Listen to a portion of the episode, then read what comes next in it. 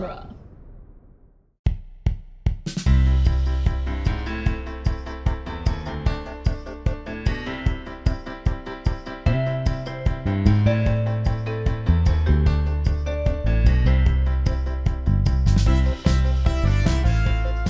Hello, everyone, and welcome to the Protagonist Podcast, where each week we look at a great character and a great story. I'm Joe Darowski, and this week we're discussing Arthur Dent from The Hitchhiker's Guide to the Galaxy. And joining us for the discussion is returning guest John Darowski. Welcome back, John. Thank you. Glad to have you on again. And we are discussing the novel Hitchhiker's Guide to the Galaxy, which was published in 1979 and written by Douglas Adams. And it's kind of important to distinguish what Hitchhiker's Guide to the Galaxy text we're talking about, because this uh, I, I guess uh, pop culture property has a very unexpected history when you start to dig into it, and there, has been lots of uh, twists and turns into in, in terms of. I, I think when uh, you know that there's a book version of something that there's also like TV and film versions, you assume the book came first, and that is not the case for Hitchhiker's Guide to the Guide to the Galaxy. And we should also note that uh, we are discussing Hitchhiker's Guide to the Galaxy because it is the 42nd anniversary of the series. Yes, uh, very important for for the series for, for the Hitchhiker's Guide to the Galaxy series. Very important anniversary for almost any other property. 42 would not be something to celebrate. John, do you remember when you first became aware of Douglas Adams's, uh, or that's always a hard one to do, possessive. Oh, oh, oh the trouble. Uh, but his uh, story, The Hitchhiker's Guide to the Galaxy. Um, I became aware of it. I'm pretty sure in high school, uh, but I did not read it. I would I hadn't been exposed to a lot of British comedy at that point, so I wasn't sure if it was something that was really going to interest me. Uh, but the movie that came out in 2005 uh, I went and saw that and I enjoyed it. And that's made me say, oh, I should go read all the books now, which I did. It's, um... I, I, know, I know the film isn't, uh, among the fans of Hitchhikers isn't well respected, but it was my introduction and it worked. It got me into the series. And, uh, I, I remember very much enjoying that, uh, that, that film adaptation. I know I had some friends who were into, uh, British sci-fi and fantasy in junior high that I can remember. Yeah, well, I, it was around that time that uh, Red Dwarf was on our mm-hmm. PBS station. Right, and I remember and, some friends who were uh, like into Terry Pratchett. Um, yeah, Terry Pratchett and Red Dwarf, and I just wasn't into that at that point. Yeah, and um, I, I, didn't read it at the time, but that's where I remember first hearing the title "Hitchhiker's Guide to the Galaxy" and them just praising it uh, and, saying it was it was the best thing. And so I was I was aware of it as a property, but I don't think I ever read it until like you after seeing that uh, that film from 2000 2005?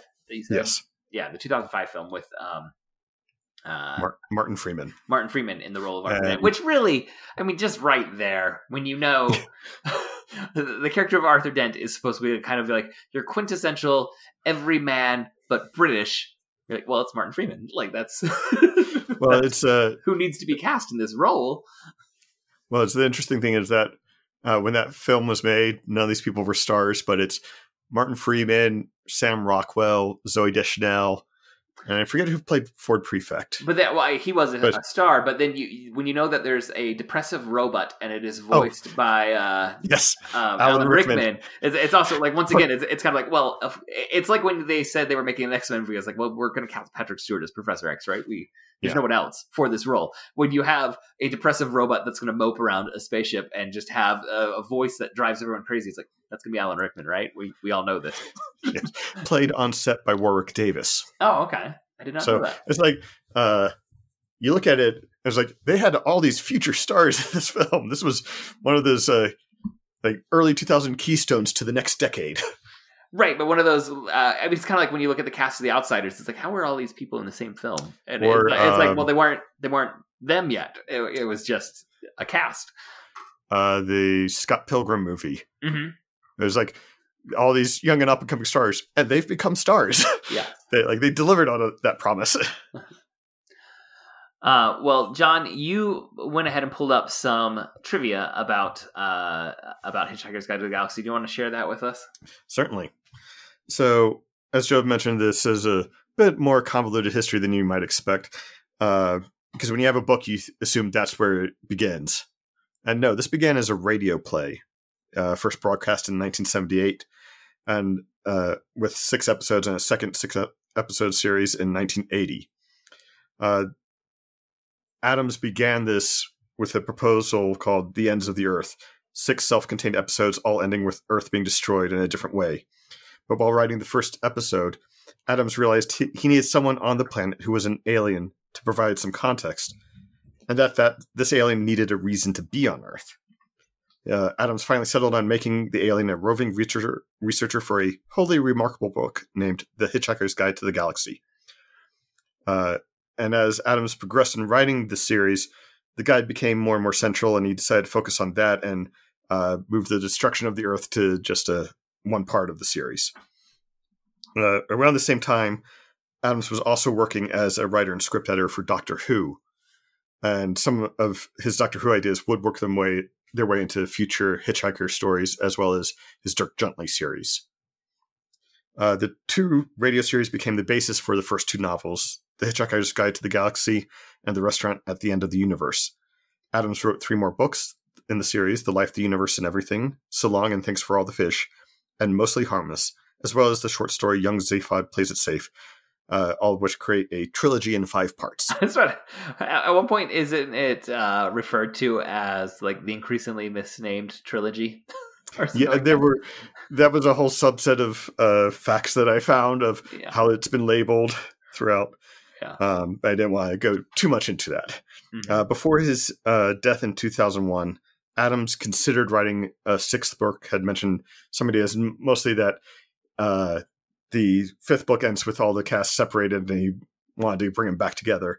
Uh, no real development happened uh, before his death, and Ian Colfer, who wrote the Artemis Fowl series, uh, or that's what he's most famous for, he was uh, brought on by the estate to write a sixth one and another thing in 2008. Meaning, and another thing is the title of the sixth yes. one, not that he wrote the sixth one and then something else as well. no, the title is and another thing. Right. Uh, all of the later books have been adapted into radio plays. There have also been stage versions, a television show in 1981, and Hulu has announced that they are, will do a new TV adaptation and scheduled for 2021. No further news on that, and don't know if that date is still set. Uh, there was the 2005 film a text-based video game in 1984. Oh, that's how popular this, technology. Yeah, that's how popular the series was. It was adapted into a video game in the 80s. uh, and then DC Comics also published some comic book adaptation in the mid 90s. Now, I learned some trivia about this. I think it was from a recent Judge John Hodgman episode where he, for some reason, went on a tangent about The Hitchhiker's Guide to Europe, which is was a book in the uh, um, I want to say late 60s, uh, that was literally a, a, guide for hitchhiking around Europe that Douglas Adams used to hitchhike around Europe. And the title of that book became the inspiration for this. And because of the popularity of Hitchhiker's Guide to the Galaxy, the uh, night late 60s Hitchhiker's Guide to Europe is a very valuable book to own and has a very um, high price on secondary book markets uh, because it helped to inspire the title for this series. Well, good for them. Hopefully, the authors get some royalties from that. well, in the secondary book market, I don't believe they do. um, before we get to the summary for uh, Hitchhiker's Guide to the Galaxy, we want to thank you, listeners, for downloading this episode, and we want to thank those of you who support us on Patreon. If you'd like to support us financially, or if you'd be willing to at all, even if you don't want to, but you're willing, uh, we would invite you to go to patreon.com slash protagonist and support our show with at least a dollar per month. All supporters on Patreon at any level receive access to our special quick casts, which are shorter monthly episodes in which we talk about the media we've been consuming lately and all patrons who support us with $5 per month or more get to choose a topic for us to discuss. And as they say on iFanboy all the time, eccentric millionaires are welcome to donate oh, yeah, as much yeah. as they want. If you want to use this as a tax haven, go right ahead. The $1 and $5 levels are not the top that is allowed. You are welcome to shoot right past five dollars and, uh, and and hit some higher levels, and we would we would not be upset if that ever happened. um, so I'm going to give a summary of this, and I'm focusing on the plot. the reason this series is so famous is a lot of the absurd humor, and I am not going to try and summarize the humor. We can circle back and talk about some of our favorite moments moments uh, that come from it. Uh, uh, in in terms of some of the comedy, but I'm just going to do the quick bare bones plot, and then we can talk about some other aspects of this in our discussion. So, Arthur Dent is a very average native of Earth, and he's having a bad day because his house is going to be demolished to make way for a road bypass. His friend, Ford Prefect, is actually an alien who has been researching Earth to write an entry in The Hitchhiker's Guide to the Galaxy, but he's been stuck on Earth for years now. An alien group called the Vogon announced they are here to destroy the Earth to make way for a hyperspatial express route, and Ford grabs Arthur and they hitchhike onto the Vogon's ship seconds before the planet is destroyed. Zaph, is it Zaphod or Zaphod? I've heard it both Zaphod. ways. Zaphod Beeblebrox is the president of the galaxy, and he and his human friend Trillian, yes, I said human friend, wait for it, uh, steal a spaceship called the Heart of Gold that is powered by an infinite improbability drive. Uh, Ford, uh, so now we're jumping back to uh, Arthur Ford, uh, or sorry, uh, Ford Prefect and, and Arthur Dent. Uh, Ford gives Arthur a uh, Babelfish, which will translate any language in um, in in the galaxy. But now we should great... say oh, it's a literal fish. Yeah, and it goes into his ear, swims into his ear, right? yeah. um, but this is not going to be great use to them because they're both shoved out into space by the captain of the ship that they have hitched a ride on, and probably. The Heart of Gold arrives and it saves Ford and Arthur from the vacuum of space. They meet Zaphod, his depressed robot Marvin, and Trillian, who, improbably, is a human girl Arthur tried to hit on unsuccessfully at a party. This new group heads to uh, I, how do you pronounce the name of this planet, John? Is it Magrathea? Magrathea. Magrathea. Okay. Heads to Magrathea, a planet uh, that made planets well, for the, rich species the, of the galaxy. The people on the, the planet. The people on the, planet, planet itself. Yeah. Well, the planet that make more planets. Yeah. Well, the planet uh, was populated by these engineers who would make planets for the wealthy species of the galaxy. So, so a planet that makes more planets sounds like a story idea that could be used somewhere. yes. Uh, Magrathea or Megrathea had been thought lost, but infinite improbability drive, so they find it. Uh, when they reach the planet, Arthur is left on the surface while the others go exploring. A native of Magrathea meets up with Arthur and reveals the truth. Earth was built by Magrathea, and it was a gigantic computer meant to reveal the meaning of life. Well, okay, actually, they know the meaning of life. That is 42. They just don't know what question to ask that makes 42 significant as the meaning of life. So they they previously built a gigantic computer that ran all its processes forever and revealed the answer to the meaning of life was 42. So now the Earth computer was meant to reveal the question that is going to reveal the significance of 42. But Earth was destroyed shortly before the calculations were completed. Hmm. Literally, literally shortly minutes. yeah. Millennia of work cut off right there by the uh, the Vogons. The Magrathean wants to chop up Arthur's brain since he was on Earth near the end, so that might reveal the answer. But Arthur and his friends are able to escape, and Beeblebrox announces plans to go find a restaurant to get a bite to eat. The end. Was it uh, a Magrathean who wanted to chop up Arthur? Was it the aliens who are projected as mice in our universe? Oh, you know what?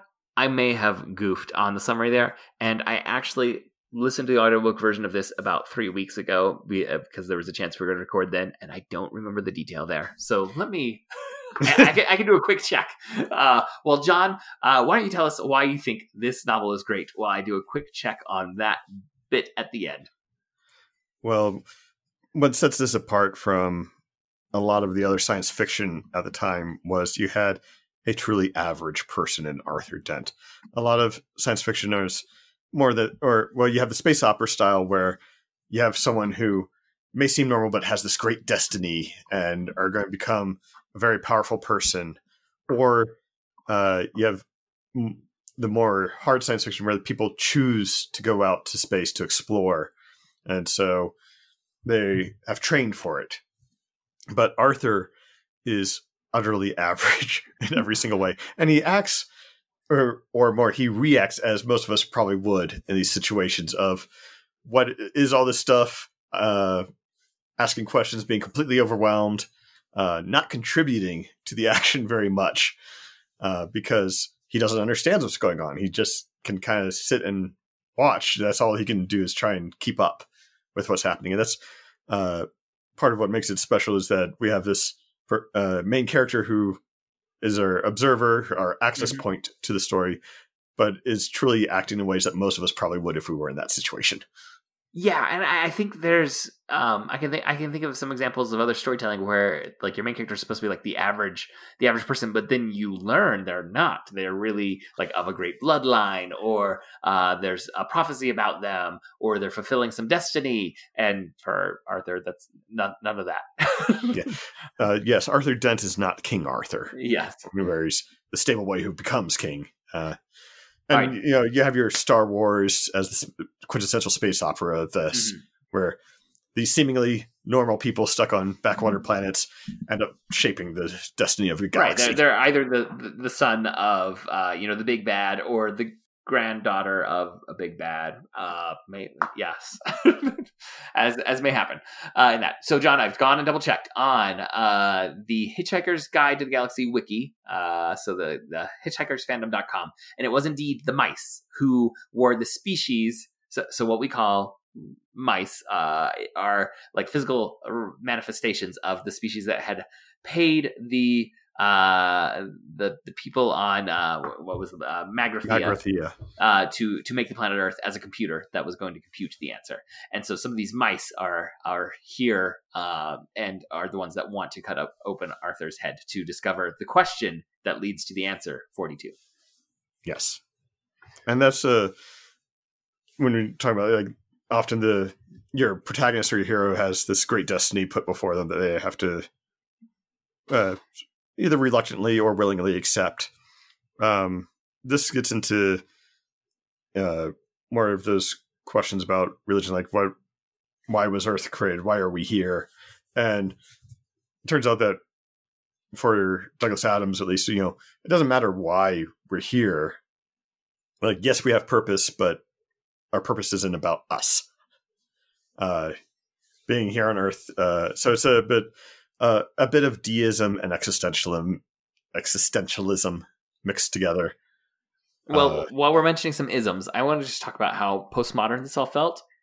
Yeah, Where there is um, kind of a deep sadness, I think, that permeates so many of these characters about their role in life and the, the the state they find themselves in the universe. And there's a lot of criticism, uh, like uh, about both Earth life and and then the ideas of galactic life. But it's also completely painted over with this coating of humorous absurdism that feels uh, you know that that that mix to me is a really key element of uh, of postmodernism which writing this in the 70s it would have been like a real heyday for for what we mean when we talk about postmodernism So you want to just cut right to the character that represents this idea in Marvin? yes well he doesn't he doesn't so much have the the, the painting of of uh, absurdity a humorous absurdity over the top of it it just he just is the sad Well, so no, sad. that it's that he is a sad robot is absurd. right yes there's that And so, you know, when we think about robots in science fiction, you think you would either have the data type where they have all this knowledge but no emotions, uh, or you have someone like C3PO, uh, who can react but is, uh, you know, very, uh, sorry, someone like C3PO who has more wide ranging expressions, not necessarily emotions, but expressions. Uh, but here you have really one of the great creations of the series, a truly depressed robot. Well, I like in listening to things like uh, you know Star Wars Minute. They they often like wonder like who programmed C three PO to have all these emotions. like if Or- he was or really that robots can feel pain. yes, in, in in Return of the Jedi we see that. And it's kind of like an odd, odd moment that I think has haunted many many people as they think about like who who programmed them to be this way. And with um, uh, Marvin, it's you know that same question is very present. Well, that in this case, he was designed to feel emotions. He was part of the, I forget the specific the specific name, but it was a, that they wanted robots to have personalities. And uh, the first line, which Marvin was part of, all were depressed, and then they changed it so that they had to be happy. And so the the ship, the Heart of Gold, has a computer programming running it that is very happy all the time. right um, but there I, I, I think many of our other characters are also going to be uh, you know, similarly like vexed in negative ways, but then we we kind of forget about it because the story in its presentation doesn't feel sad to us. So obviously, there's Arthur and Trillian, like their planet just blew up, like they're all Princess Leia, having seen Alderaan blow up in Star Wars.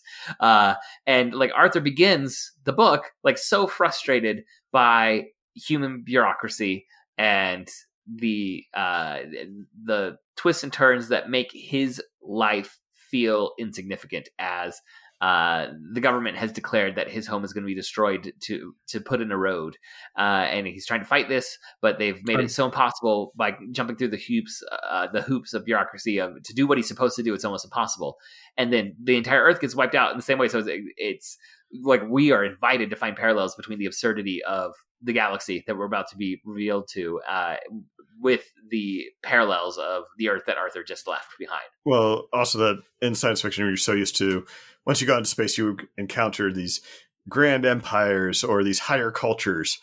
And the first thing we meet is no, it's just bureaucracy, just like on Earth. Yes, exactly. Um, and and also that uh, it wasn't just that these he was trying to jump through hoops to stop this road being built, but when he asks him, you know, why do you have to tear down my house to build a road? Because roads have to be built. there's this circular logic of we do this because it has to be done right and it's just uh, highlighting like his uh, insignificance in the eyes of the process right yeah. that's happening and all of humanity is about to um, be made to feel very insignificant in the galactic process uh, so like for Arthur, there uh, when he's trying to save his home, they're like, "Well, we we posted the plans publicly. You you should have known about this." And it's almost impossible to go find where the plans had been posted, but they, you know, bureaucratically were required to go post that there were plans to put the road there. And then they find out that uh, the Vogons had posted the plans that Earth was going to be destroyed to make way for the galactic bypass. Uh, but they posted it, is it by Jupiter or somewhere like that? I believe it was actually Alpha Centauri. Oh, oh, at Alpha Centauri is where where the humans were supposed to have to go find out this information so they could prepare themselves. Um, and and so you know Arthur and Trillian have that sadness uh, that that's weighing them down, and then Ford is like just the side of depressive when he's down on Earth. um, because he's been stuck for so long, uh, trying to write the entry on Earth, which he knows is going to be edited down to mostly harm- harmless. That's like all his work of decade, you know, a decade which, of being on Earth.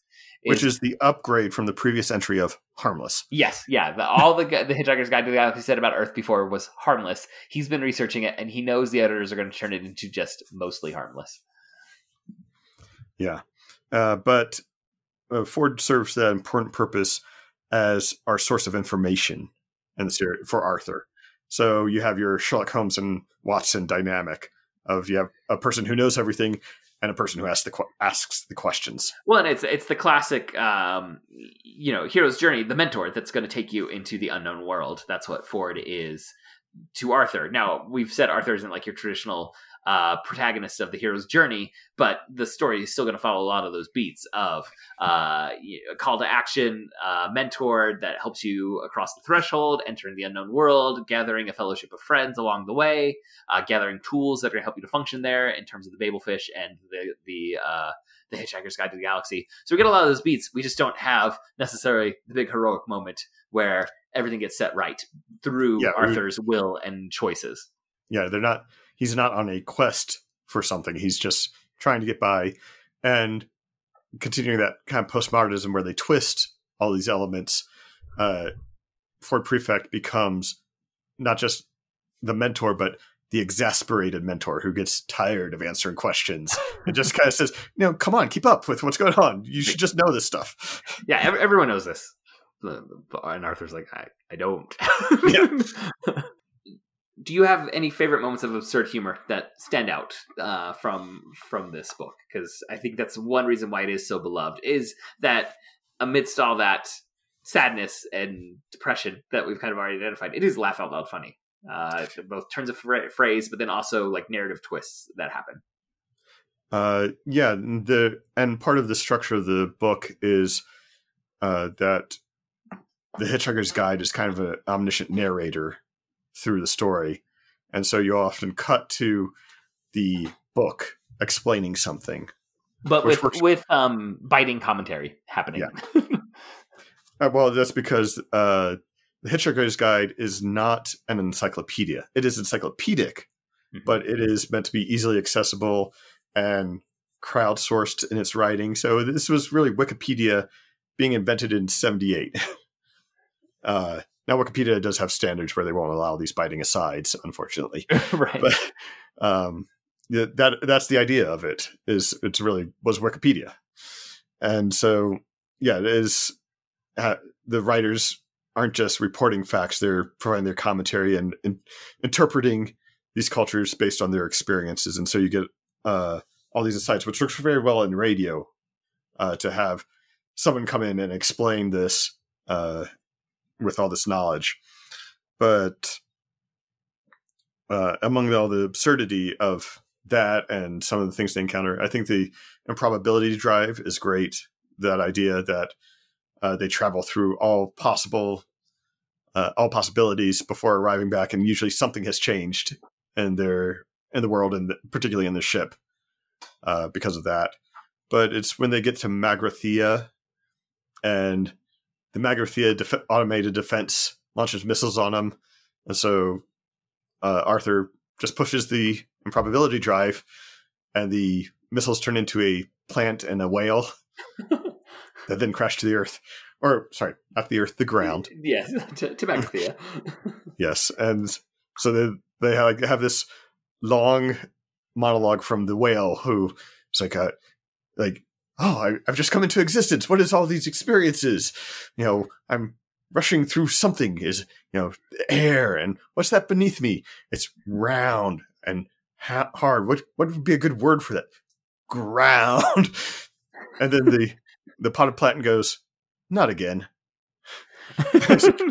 Uh, and the, the commentary from the book is philosophers think that if we knew what that meant, we'd understand a lot more about the universe. And uh, Adams does come back to that. Explains why the potted plant says that. Oh, okay. That's in uh, one of the later books, right? Um, I think the infinite improbability drive is just such a brilliant way to do all the hand waving that can be so frustrating for oh, the, galactic storytelling, the, the, uh, like like travel and and everything that has to happen on a galactic scale. You just say there's an infinite improbability drive, and you can hand wave whatever you need to. Well, then the, they go into the detail of how they created the improbability drive, which is the most hand wavy thing ever. Which was like, well, if uh, if it's possible for us to create this, then we just have to uh, say like it, that it's improbable, and therefore it can it's created. It's like just wave it away of how they made this. and I, I think that the uh, there's the tone of this, this the story that makes that kind of delightful instead of feeling like the author, author is like ducking the issue.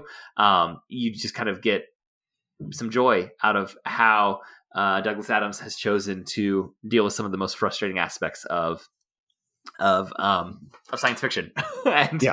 uh you know just just do away with it but then also like at the same time he's doing away with it he makes it so core to the story that you know every everything that is going to you know every, time their you know their death is stopped at the last second it's always going to be because of the, the infinite probability drive which somehow doesn't feel like stakes are being removed because the story doesn't isn't about stakes. Like you you never are really worried for Arthur's well being as, as, you go through, and I'm not sure why. Uh, maybe it's just the overall tone of uh, whimsy that I, I, I think is, is, overlaying it that um, it allows it to not feel like a cheat to have this device within the story. Mm-hmm. Um, I do also want to show out, uh, shout out uh, for in terms of like absurd comedy, the uh, "So long and thanks for all the fish" moment, where right before Earth is destroyed, we discover the dolphins leaving and saying "So long and thanks for all the fish." The dolphins, the second smartest spe- species on Earth, with humanity as the third. Right, which is baffling to to uh, Arthur for a while until we discover that lab lab rats or lab mice are actually these you know uh, physical manifestations of the smartest species because they are the ones that requested the Earth be built. Yeah. Um, um what, in in talking about kind of the uh, you know the the sense of whimsy or the or the fun that overlays a lot of this, what do you think is being satirized? Because this is definitely a satirical novel. So, what exactly is being kind of poked at in this this story? Um, well, partly it depends on the moment. I mean, you have poking fun at bureaucracy. Uh, you have the story of how Zaphod became president that pokes fun at politics. And we haven't really talked about Zaphod, uh, who is a two headed, three armed alien who uh, I don't it's not quite hippie, but that's the the direction for the character. I think a lot of the performances of the character end up, eh, you know, drawing on that stereotype.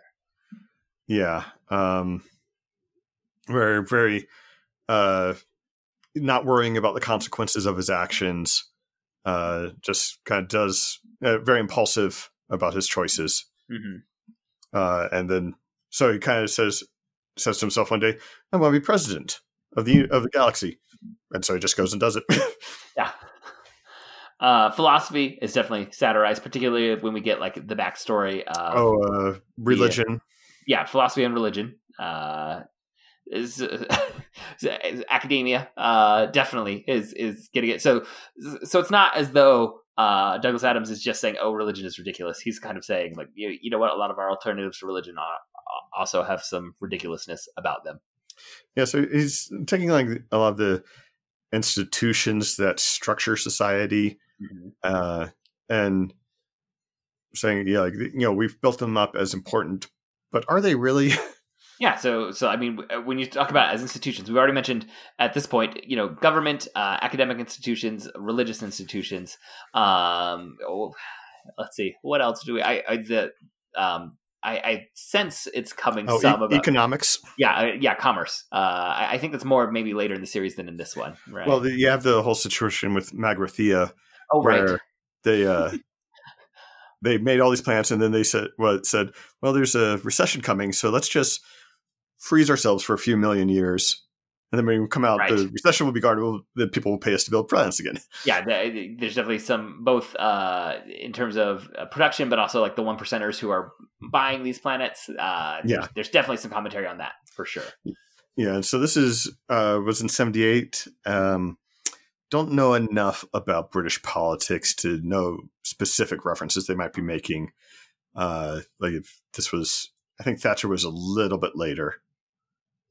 Um, but like there could be some very specific British cultural stuff from the 70s that he's referencing that we're just not going to get.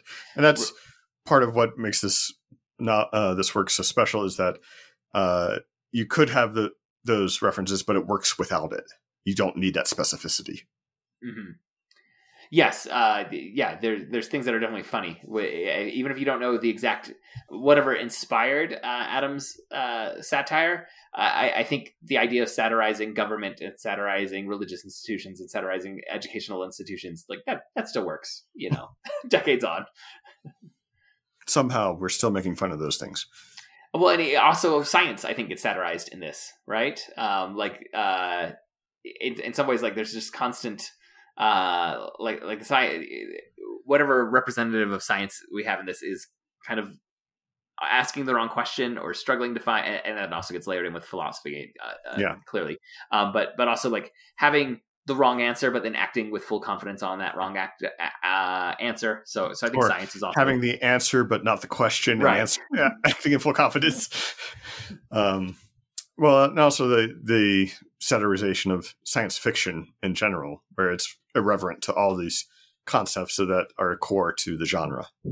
Yes, I, I, and some of that is just the simple inversion, like we said. Instead of a chosen one, you you uh you know like um oh, what's his name in Dune, or as uh, I mean this is predating Luke Skywalker in Star Wars, but yeah, the, the, the idea of the chosen one in science fiction was very much uh present from the early days, like even from John Carter of Mars. Um, you know, uh, those kinds of ideas to now we're going to invert that to an everyman but also the idea in science fiction who of, is really an everyman? Oh yeah. It's not that not that uh, we say he's an everyman who's relatable but then they you know no he actually has some skills or he has this des- destiny that his everymanness will help him accomplish that destiny. No this is an average guy thrust into a, a wholly unique situation and reacting like an average guy.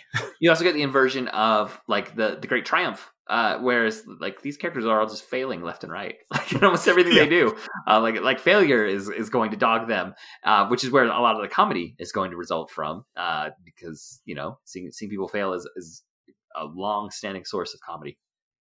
Um, but uh, in in science fiction, it's you know us versus the galaxy, and and you know your small band of us is that, you're following uh, as the protagonist of your story are almost always going to win. And like this ends with them like barely escaping with their lives and like not really having answered anything and saying, "Look, where can we go get a bite to eat?" And someone's saying like, "Well, there's a restaurant at the edge of the galaxy or at the end of the universe. or at the universe." Yeah, Yeah. Well, that's the thing is like the stakes, like you said, they're they're constantly escaping life and death, but that's not what's at stake. It's Mm. not about that, and that's part of why you said like it never feels like they're really under danger of dying, uh, because uh, that's not what it's about. It's not about how do we escape this next situation. It's about what the situation is and how ridiculous that situation is. yeah, and there's uh, ridiculousness just dripping off every every every event that happens in this book from the Vogon's poetry. So when they've hitchhiked onto the Vogon ship, uh, the captain before jettisoning them into space, like uh, uh, announce or read some of his poetry, and uh, Arthur in a, in a bid to like please the captain, like uh, gives the most hokey pseudo intellectual praise for the poetry and trying to analyze it and then the Vogon captain just still launches them out into space. Yeah. Um, anything else that stands out for you in terms of like the uh, the absurdity or or the wit uh, that Adams is giving us throughout this? I had something I can't remember it right now. So you talk for a little bit, and I'll come back. Okay. Um, I, I think in some ways, one thing that is interesting about this is that um, it's science fiction, but it also leans so hard into the comedy, which science fiction is usually more associated with the drama.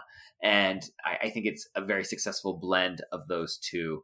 Uh, d- when when we think about like if you're in the in the in the bookstore at the science fiction section, I think you're usually going to be expecting uh, romantic adventure uh, and and the uh, leaning into the drama with occasional moments of comedy that are going to shine through. In highlighting the comedy, uh, you're able to get all the the satire that we've uh, discussed in some depth here, uh, but but it also just changes the whole tone of what science fiction can be, and it doesn't feel out of place to have a comedic science fiction. Uh, it, it completely works to do it.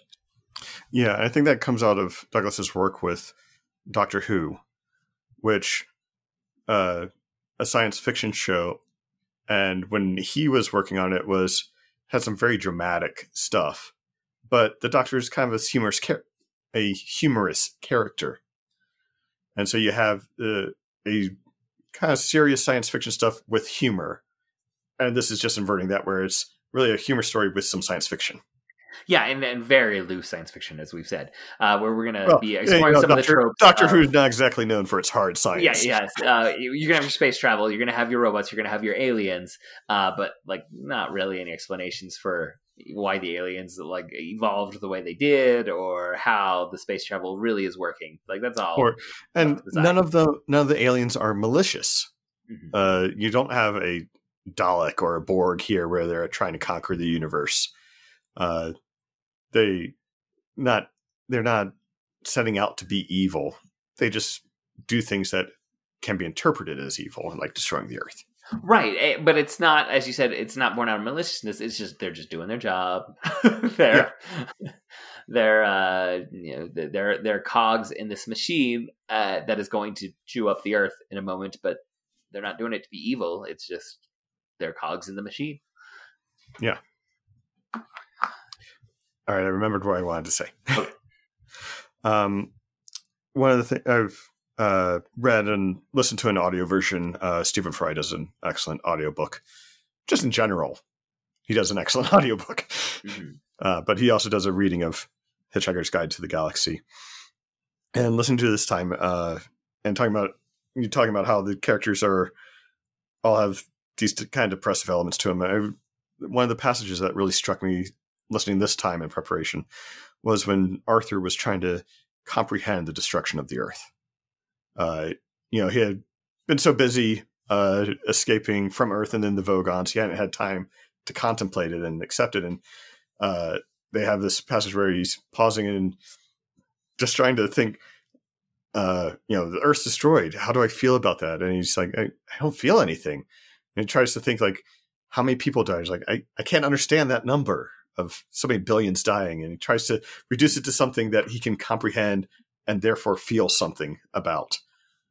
And like one of the things he comes to is like, there's not going to be any more, there's not going to be any more dollars in the world passing around.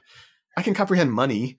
Right. And so like, I can feel something about that, but you know, like, and then and my family's gone. I can feel something about that, but moving to the idea of England being gone, I can't comprehend.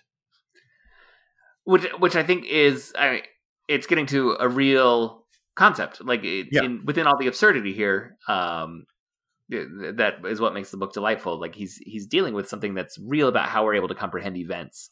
Um, like the the personal is tragic, but when it gets so big, it like we we can like emote some, but it, it doesn't feel it doesn't hit as close to home when it's Or when, when the numbers are too big or too abstract. Well, or that you're talking about people, but you're just reporting them as numbers. You Mhm. can't view them as people. You can't view Right. them as part of humanity. It's just a number. Yeah, and I think there's several instances in the book where suddenly it's it's like dealing with something real, uh, and and then there'll be like the absurd twist that just pulls your attention away, you know, to the next thing. Yeah. Um, which I, I think which would make rereading uh, the text maybe more rewarding. Um, where the first time through, you just because of how we're so trained for novel reading, you you want to know what what happens next, like what is the plot. And I think a reread or a re-listen, you you might be able to drill down on some of those other moments a little bit more. Yeah, I think that uh, next time I go through this, uh, I'll t- pay more attention to Trillian because she brings up that uh, she recognizes the coordinates for Earth and then is told Earth's gone, but we don't. At least I didn't pick up a lot on her reaction hmm uh, to that news here, and there's probably more going on there than I've realized. Right. Um, I, I think so much of the joy in this in this book is isn't just from like the absurdity of the plot. It is from the way that uh, Douglas Adams is able to present the information. So I, I just did a quick Google and I found a list of the 42 best lines from Hitchhiker's Guide in the Galaxy. Of and I'm just I'm just scrolling through a couple of these, and um, like one of these is the ships hung in the sky in much the same way that Wait, bricks brick doesn't. don't, don't. Yes, that bricks don't. Which like it, it gives you a twist in the middle of the sentence. is, is like there's just something so amazing about building up that uh analogy and, and then like breaking it all down so quickly. Yeah. Well, we haven't brought up one of the most uh, famous aspects of the story that the cover of the Hitchhiker's Guide to the Galaxy. Go on. Do you remember what it says? I, d- I don't. I don't. In big friendly letters, it says, Don't panic. Oh right, right, right. And that is advice that Ford keeps giving Arthur. It's like, You're panicking. Stop panicking. yeah, just, just don't panic. Yeah, Keep reading the book. You don't panic. Um, another line, uh, just uh, I'm just picking out some of the good ones from the list of 42. Uh, a common mistake that people make when trying to design something completely foolproof is to underestimate the ingenuity of complete fools. That's getting at both like there's commentary about fools there and, and, like the user issues, but also like the absurdity of design and and um, particularly like in the in the 70s like like mass mass production and and what is going to be made and how everything's going to be uh, you know the best version of X Y or Z. I, I think that the barb there actually lands both ways. Well, and uh, the thing for me is com- uh, computer design now. Well, m- more uh, website design now, where you know that they worked hard to make this intuitive that you should be able to just go on and understand exactly where you're supposed to go. And I look at it, I'm like, this is so confusing. I have no idea what I'm supposed to do. right. Uh, yeah. Like, like everything is. Uh, I, I think Steve Jobs made a big push for this, right? Where everything was just going to be intuitive and, and how you look at it. And sometimes when it's when you're just not getting it, it's just so infuriating. Or I'm sorry, but the Apple Podcast design right now, where you have to go through so many menus to get to play or to order the podcast, what order you want to listen them to, instead of just having everything on one Mhm. level. Yes. Um, and then an, another quote here: "The chances of finding out what's really going on in the universe are so remote. The only thing to do is hang the sense of it and keep yourself occupied." Um, where uh, like the this whole book is really about like those big questions, finding out That's what's going on in the universe. That's what's what this is all like hinging on. Why the you know why it's so terrible for the mice that the Earth was destroyed is the Earth was a computer that was meant to give the question that makes the answer make sense, and we were finally going to understand everything. And uh, it's kind of like no, you know, don't worry about those big questions of religion and philosophy and academia. Just carry on with your life. Just yeah, it's, it's, it keep going. doesn't have to be about why we are here. Yeah. It's what are you doing, not even with your life, but like, what are you doing tomorrow? That's mat- that matters more than why are we here to Mhm. some people. yeah, just go go go forward and be doing, uh, and Mhm. and you know that gives your life meaning, not the forty two. Someday we'll know what that means. What the question is. in this, I have not read the sequels ever. I, I've read. I- this is my I think my third time with Hitchhiker's Guide to the Galaxy. Does the and the question ever get revealed? I don't recall, so probably not. Yeah. People on the internet are screaming at us that, that Yeah. about our lack of knowledge. Oh, the final quote on uh, on this list of forty two quotes. Do you want to guess what it is? Uh, I'm going to say it's not. Don't panic. It 'cause I is already in did fact, don't panic. That is the final quote of the forty two. that. Well, that's a you know generally good advice about life, the universe, and everything. Right, yeah, don't panic. And uh, what, what was it about? You know, find something to do or go occupy yourself. there, Yeah. there you go. and now I can already tell you because I am seeing it. I'm going to be getting ads with uh, things like 42 said Deep Thought with Infinite Majesty and Calm as as uh, like printouts or, or you know art prints for your for your walls. Uh, or 42 was just a period is one art print I'm already seeing an ad for because I've gone onto the site uh, and then various versions of Don't Panic with bath towels because the bath towel is uh, uh, something that comes up in the story.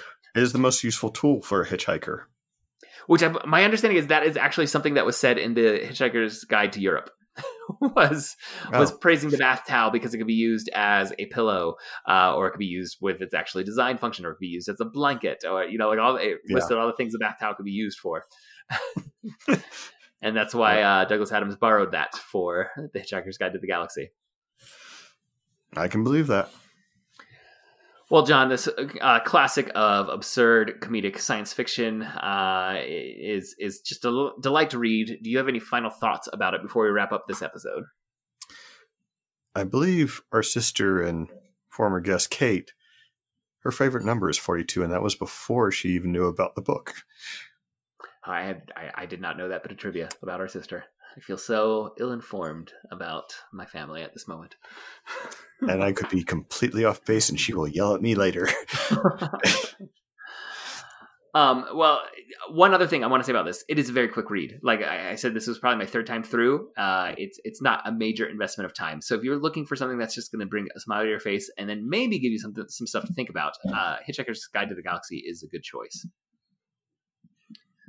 Um, I'm trying to remember how long the the audiobook was. It was definitely less than What? ten hours. I can't. Remember. It was exactly. five discs, and they were a little over an hour each, so six hours. Okay, I did it through the Libby uh, website, you know, the library uh, one. I want to say it was it was like maybe six hours. That sounds about Yeah, right. it's, it's to be somewhere around there. There were like hour 15 on each disc. Mhm.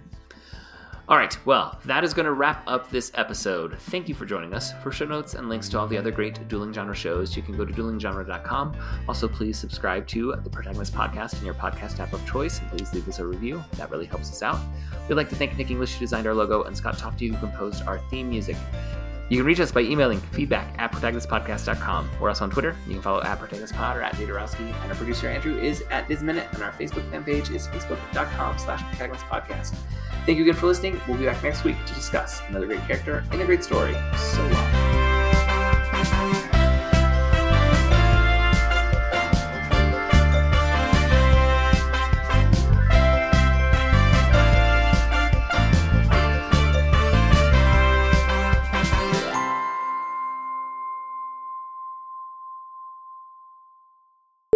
Dang it, I think I just had a good thought.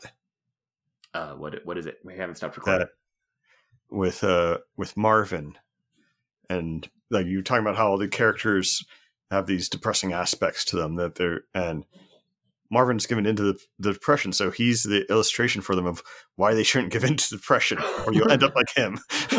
yes, yeah, and they're all annoyed by him. Like they they hate Yeah. having Marvin around. All right, well, Andrew, maybe he'll just keep the outro out to here.